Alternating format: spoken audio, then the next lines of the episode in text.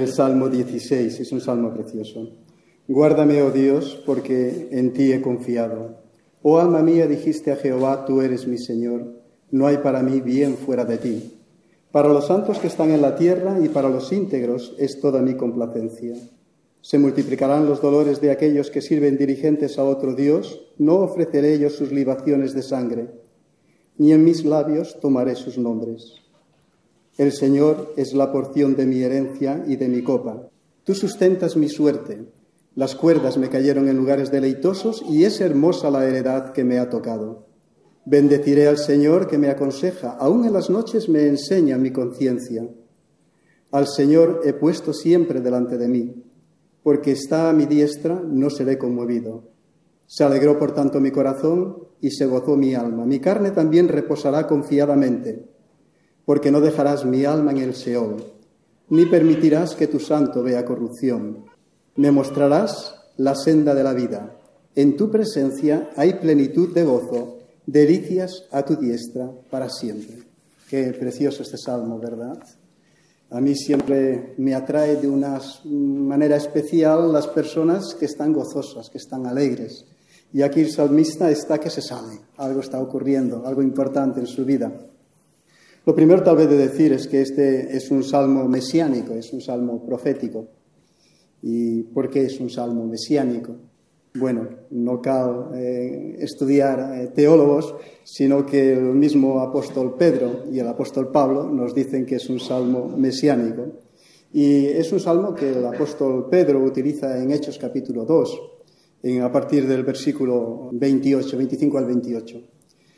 Pablo está hablando a, un pueblo que, conoce la historia de Israel, conocen los profetas, conocen la ley, conocen los salmos, y este pueblo es el que habían gritado, crucifícale, crucifícale, ¿no? Y ahora Pedro está hablando a este pueblo. Como conocían la ley, hay cosas importantes, más que eh, tocar las emociones, era tocar los hechos, ¿no? Y los hechos para que ellos entendieran que Jesús era el Mesías eran dos principalmente. Era su genealogía y eran las profecías. Porque ellos, desde, leemos desde Juan el Bautista, ¿no? Ahí estaban expectantes esperando la venida del reino, pero no lo habían aceptado. Y ahora está Pedro predicando acerca de quién es Jesús. Y utiliza este salmo para hablar acerca de la resurrección de Jesús. Porque dice el versículo 10, porque no dejarás mi alma en el Seol ni permitirás que tu santo vea corrupción. Dice Pedro que bueno, que esto está claro, que David había visto corrupción, sabían dónde estaba su sepultura, su sepultura está entre nosotros. Por tanto, David está hablando de alguien muy superior, está hablando del Mesías, está profetizando acerca de la resurrección de, de Jesús. Y vemos que aquella predicación, aquellos hechos concretos acerca de la genealogía y de las profecías tocaron el corazón del pueblo porque los que escucharon, nos habla de 3.000 y después de 5.000 personas, aceptaron a Jesús como Señor y Salvador, se compungieron, se entristecieron y cambiaron, ¿verdad? Y esto es el Evangelio, es cuando llega a nuestras vidas, hay cambio en nuestras vidas. Preguntaron, ¿no? ¿Y ahora qué haremos? Y es lo que hacemos, ¿no? Cuando aceptamos a Jesús, es una nueva forma de vida. También vemos que el apóstol Pablo hizo lo mismo ¿no? en Antioquía de Pisidia, en Hechos capítulo 13, versículo 35. También presenta a Jesús hablando acerca de su resurrección y precisamente en este versículo 10. La resurrección de Jesús es la base de nuestra fe, ¿verdad? También. Si Cristo no hubiera resucitado, nosotros seríamos los más desgraciados de todos los hombres porque creeríamos una mentira. Pero Cristo ha resucitado. El mismo Señor Jesús habló acerca de su resurrección. También Él la profetizó. Recordamos la, situación, ¿no? Cuando el Señor echa a los mercaderes y a los cambistas del templo y le piden explicaciones, ¿no? ¿Por qué has hecho esto? ¿Quién eres tú? ¿Qué autoridad tienes?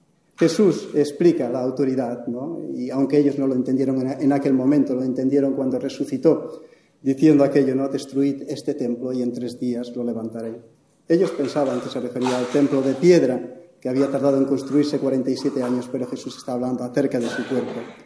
La resurrección es una realidad y es por eso que aceptamos a Jesús más que un profeta, como el Mesías enviado. El título del Salmo es una herencia escogida. Es cuando leemos los versículos 5 y 6, Jehová es la porción de mi herencia y de mi copa. Tú sustentas mi suerte. Las cuerdas me cayeron en lugares deleitosos y es hermosa la heredad que me ha tocado. Qué preciosas palabras, ¿no?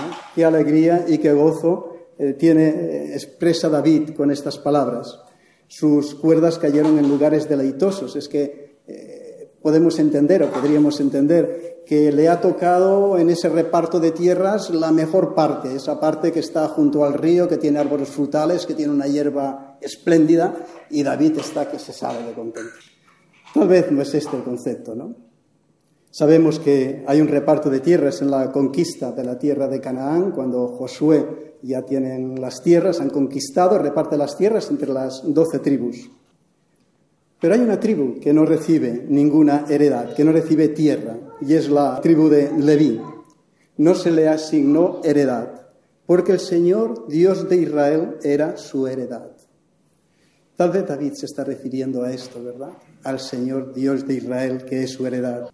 ¿Qué es lo que hacían los levitas? Pues se dedicaban a la adoración, a la alabanza, a los sacrificios, estaban en la presencia de Dios, sirviendo a Dios en todo momento. Esta era la forma en la que vivían, dedicados de una manera completa a Dios. Ya en tiempos atrás, en el tabernáculo, es los que llevaban el tabernáculo por el camino, por el desierto, y se cuidaban de todo lo que era necesario y tenían sus tiendas alrededor del tabernáculo. Eh, me llamó la atención porque empezaban eh, su trabajo dentro del, templo eh, a la edad de unos 25 años y se retiraban a los 50 años. Durante esos años estaban dedicados a esto, a la adoración, a la alabanza, al sacrificio. Y parece que David está diciendo como cogiendo las palabras de los levitas, ¿no? El salmista asegura que la herencia que le ha tocado a él como porción fue Dios mismo. Y pienso que esa herencia también la tenemos nosotros, ¿verdad? También nosotros podemos decir estas palabras que dice David, las podemos hacer nuestras, si realmente vivimos de esa manera, ¿no? Vivimos teniendo al Señor como el centro de nuestra vida. Mis cuerdas cayeron en lugares deleitosos. No se trata de riquezas, de triunfo, de fama, de victorias, de estas cosas que que a veces nos ocurre. Todos nosotros tenemos en mente eh, momentos en nuestra vida que han sido deleitosos, ¿verdad? Que hemos dicho, nunca más me voy a enfadar porque después de esta bendición yo voy a estar siempre contento. Luego no, no se cumple, ¿no? Pero han marcado nuestras vidas, no sé, cada uno sabe la suya. Uno, el que ha encontrado el amor en su vida, pues posiblemente sienta eso. Otros han aprobado las oposiciones. Cada uno su historia, ¿no? Pero David no se está refiriendo a eso. La herencia es una persona. La herencia es Dios y Él asegura su suerte. David está en este salmo diciendo que Él tiene esa relación íntima con Dios. Decía esto con anterioridad para leer el versículo 1, porque vemos que la forma de hablar de David no es una forma retórica, no es una forma teórica, sino que se basa en la experiencia de su vida. Es como Él vive. Y esto es muy importante, ¿verdad? Dice en el versículo 1, guárdame Oh Dios, porque en ti he confiado. Oh alma mía, dijiste a Jehová, tú eres mi Señor, no hay para mí bien fuera de ti. Guárdame, oh Dios, porque en ti he confiado. Esta es una expresión que David va repitiendo en los salmos de una manera bastante continua. Si leemos el Salmo 17, eh, lo dice de una manera, yo diría que muy didáctica, porque se refiere a, a poniendo dos metáforas habla acerca de guárdame como a la niña de tus ojos, escóndeme bajo la sombra de tus alas. Qué metáforas más bonitas y qué, didácticas y cómo nos enseña, ¿no? Guárdame como a la niña de tus ojos. Es como, eh, ¿qué es la niña de, los ojos? Pues sabemos que es la pupila, ¿verdad? Es la niña de los ojos y sabemos lo sensible que es la pupila. Cuando vemos que una pequeña partícula viene hacia los ojos, con qué rapidez cerramos los párpados, ¿verdad? Para protegernos, ¿no? Así siente David la protección de Dios en su vida. Cuando está en situaciones tremendas, sabe que Dios está ahí y que lo va a proteger. Claro que sus cuerdas cayeron en lugares deleitosos y las nuestras, ¿verdad? Cuando tenemos esa presencia de Dios en nuestras vidas. Escóndeme bajo la sombra de tus alas. ¡Qué expresión! Yo no sé, yo que me he criado en, una aldea, muchas veces he visto a a la gallina con, o, al ave con sus polluelos y cuando hay cualquier peligro corren todas y se ponen debajo de las alas. allí están protegidas, están seguras. Qué imagen tan, tan, tan buena la de David, ¿no? En cuanto a sentir eh, esa cercanía de Dios, porque en esa imagen para mí está la cercanía, está el amor de Dios, estamos bajo su protección. Leía un, artículo de National Geographic hace tiempo y me estaba acordando cuando pensaba en este tema. Y es un hay un incendio en un parque nacional y el guardabosques va comprobando lo que ha ocurrido y que no queden pequeños incendios para apagarlo. Y le llama la atención porque ve eh, un ave calcinada en un lugar que no era normal porque no había nada que le impidiera salir volando. Y se acercó al ave y la, golpeó, la, golpeó con una vara de una manera muy suave y de debajo de la, del ave emergieron, salieron unos pollitos corriendo. Es interesante y me gustaba eh, la imagen ¿no? de que esos pollitos, cuando estaban en ese miedo, buscaron esa protección y la encontraron. Sabían que allí encontraban ese amor que necesitaban y que estaba dispuesto a lo que hiciera falta. Esa es la imagen, ¿verdad? Esa es la forma en que Dios nos cuida. Qué bonito, guárdame, oh Dios. Y yo siento que Dios nos guarda así. ¿Sentís que Dios os guarda así? Pero para que sentir lo que siente David tenemos que tener una comunión íntima con Dios. Hay quien tiene a Dios como un seguro de vida.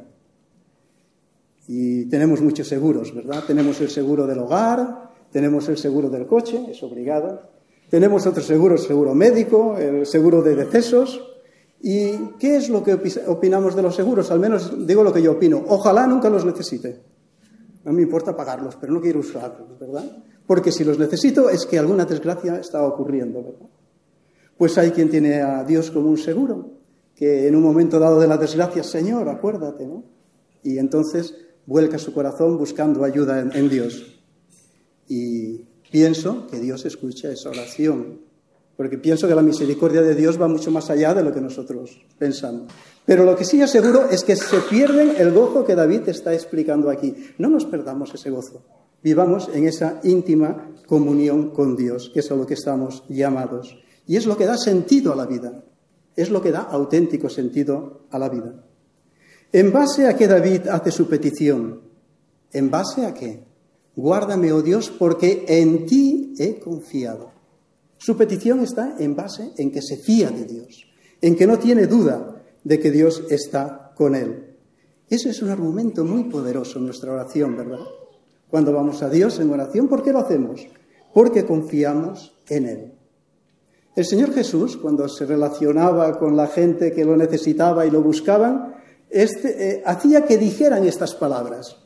Eh, les preguntaba para que dijeran precisamente que confiaban, ¿no? Por ejemplo, cuando aquellos dos ciegos le piden a Jesús que para recobrar la vista, que les dé la vista, le insisten, le siguen por el camino hasta que él llega a la casa y cuando llega a la casa le piden otra vez, le insisten en que haga ese milagro.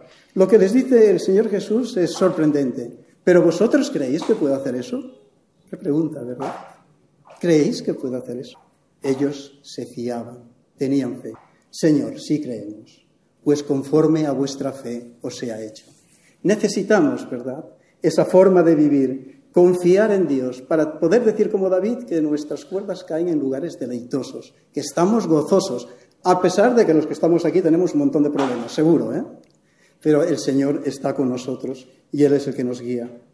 Hay mm, diferentes personajes que se acercaron a Jesús y el Señor les dijo estas mismas palabras. El jueves hablábamos del centurión, ¿verdad? Aquel hombre de fe, que realmente tiene una fe que el mismo Señor Jesús eh, se quedó asombrado, ¿no? Porque dice que ni en Jerusalén había encontrado tanta fe. Aquel buena persona que pide por su siervo que está enfermo. Y cuando ve que Jesús se acerca, eh, no deja de que entre en su casa porque él cree que no es digno de que, entre en su casa. Y aquello que le, pide por su siervo. ¿no? ¿Y qué es lo que le dice el Señor? ¿no? Conforme a tu fe te sea hecha. Pero vaya fe, ¿eh? Yo soy hombre puesto en autoridad y le digo a este, que, a este soldado que venga y viene, le digo a aquel que vaya y va, tú di la palabra y basta. Esa es la forma, ¿verdad?, en que tenemos que vivir. Y si no llegamos a ese grado de fe, que ojalá lleguemos, y si tenemos poquita fe, pues también funciona, ¿verdad? Aquel padre que va con su hijo, eh, que tiene una, está poseído por un mal espíritu, y primero va a los discípulos y los discípulos no tienen poder para, para eh, librarlo de ese mal espíritu y empiezan a discutir con los fariseos. Cuando llega Jesús, pregunta qué pasa, qué, porque están discutiendo. Y entonces el Padre le explica lo que estaba sufriendo. Y en esta, en esta conversación con Jesús, eh, le dice, ¿tú puedes hacer algo? Qué poquita fe, ¿verdad? Pero valiosa esa fe. Al que cree, todo lo es posible. Creo, ayuda a mi incredulidad. Creo que esa es la forma, ¿verdad?, de vivir en esa, en esa comunión íntima con Dios.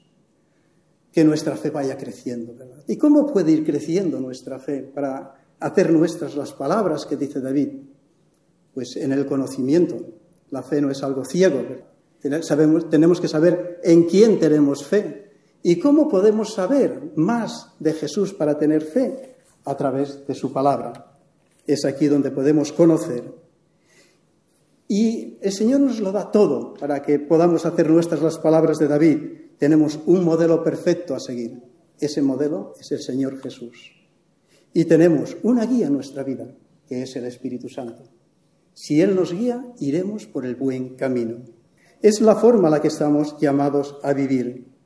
Vemos que David pone la voluntad de Dios como su misión más importante. ¿Es su misión más importante la voluntad de Dios? Pues si no lo es, es lo que debe de ser, ¿verdad? Y es lo que debemos de pedir al Señor que sea y comprometernos con Él para que Él sea la misión más importante en nuestra vida. Para vivir como David tal vez necesitamos un cambio de carácter, ¿no? Porque somos como somos, cada uno, ¿no?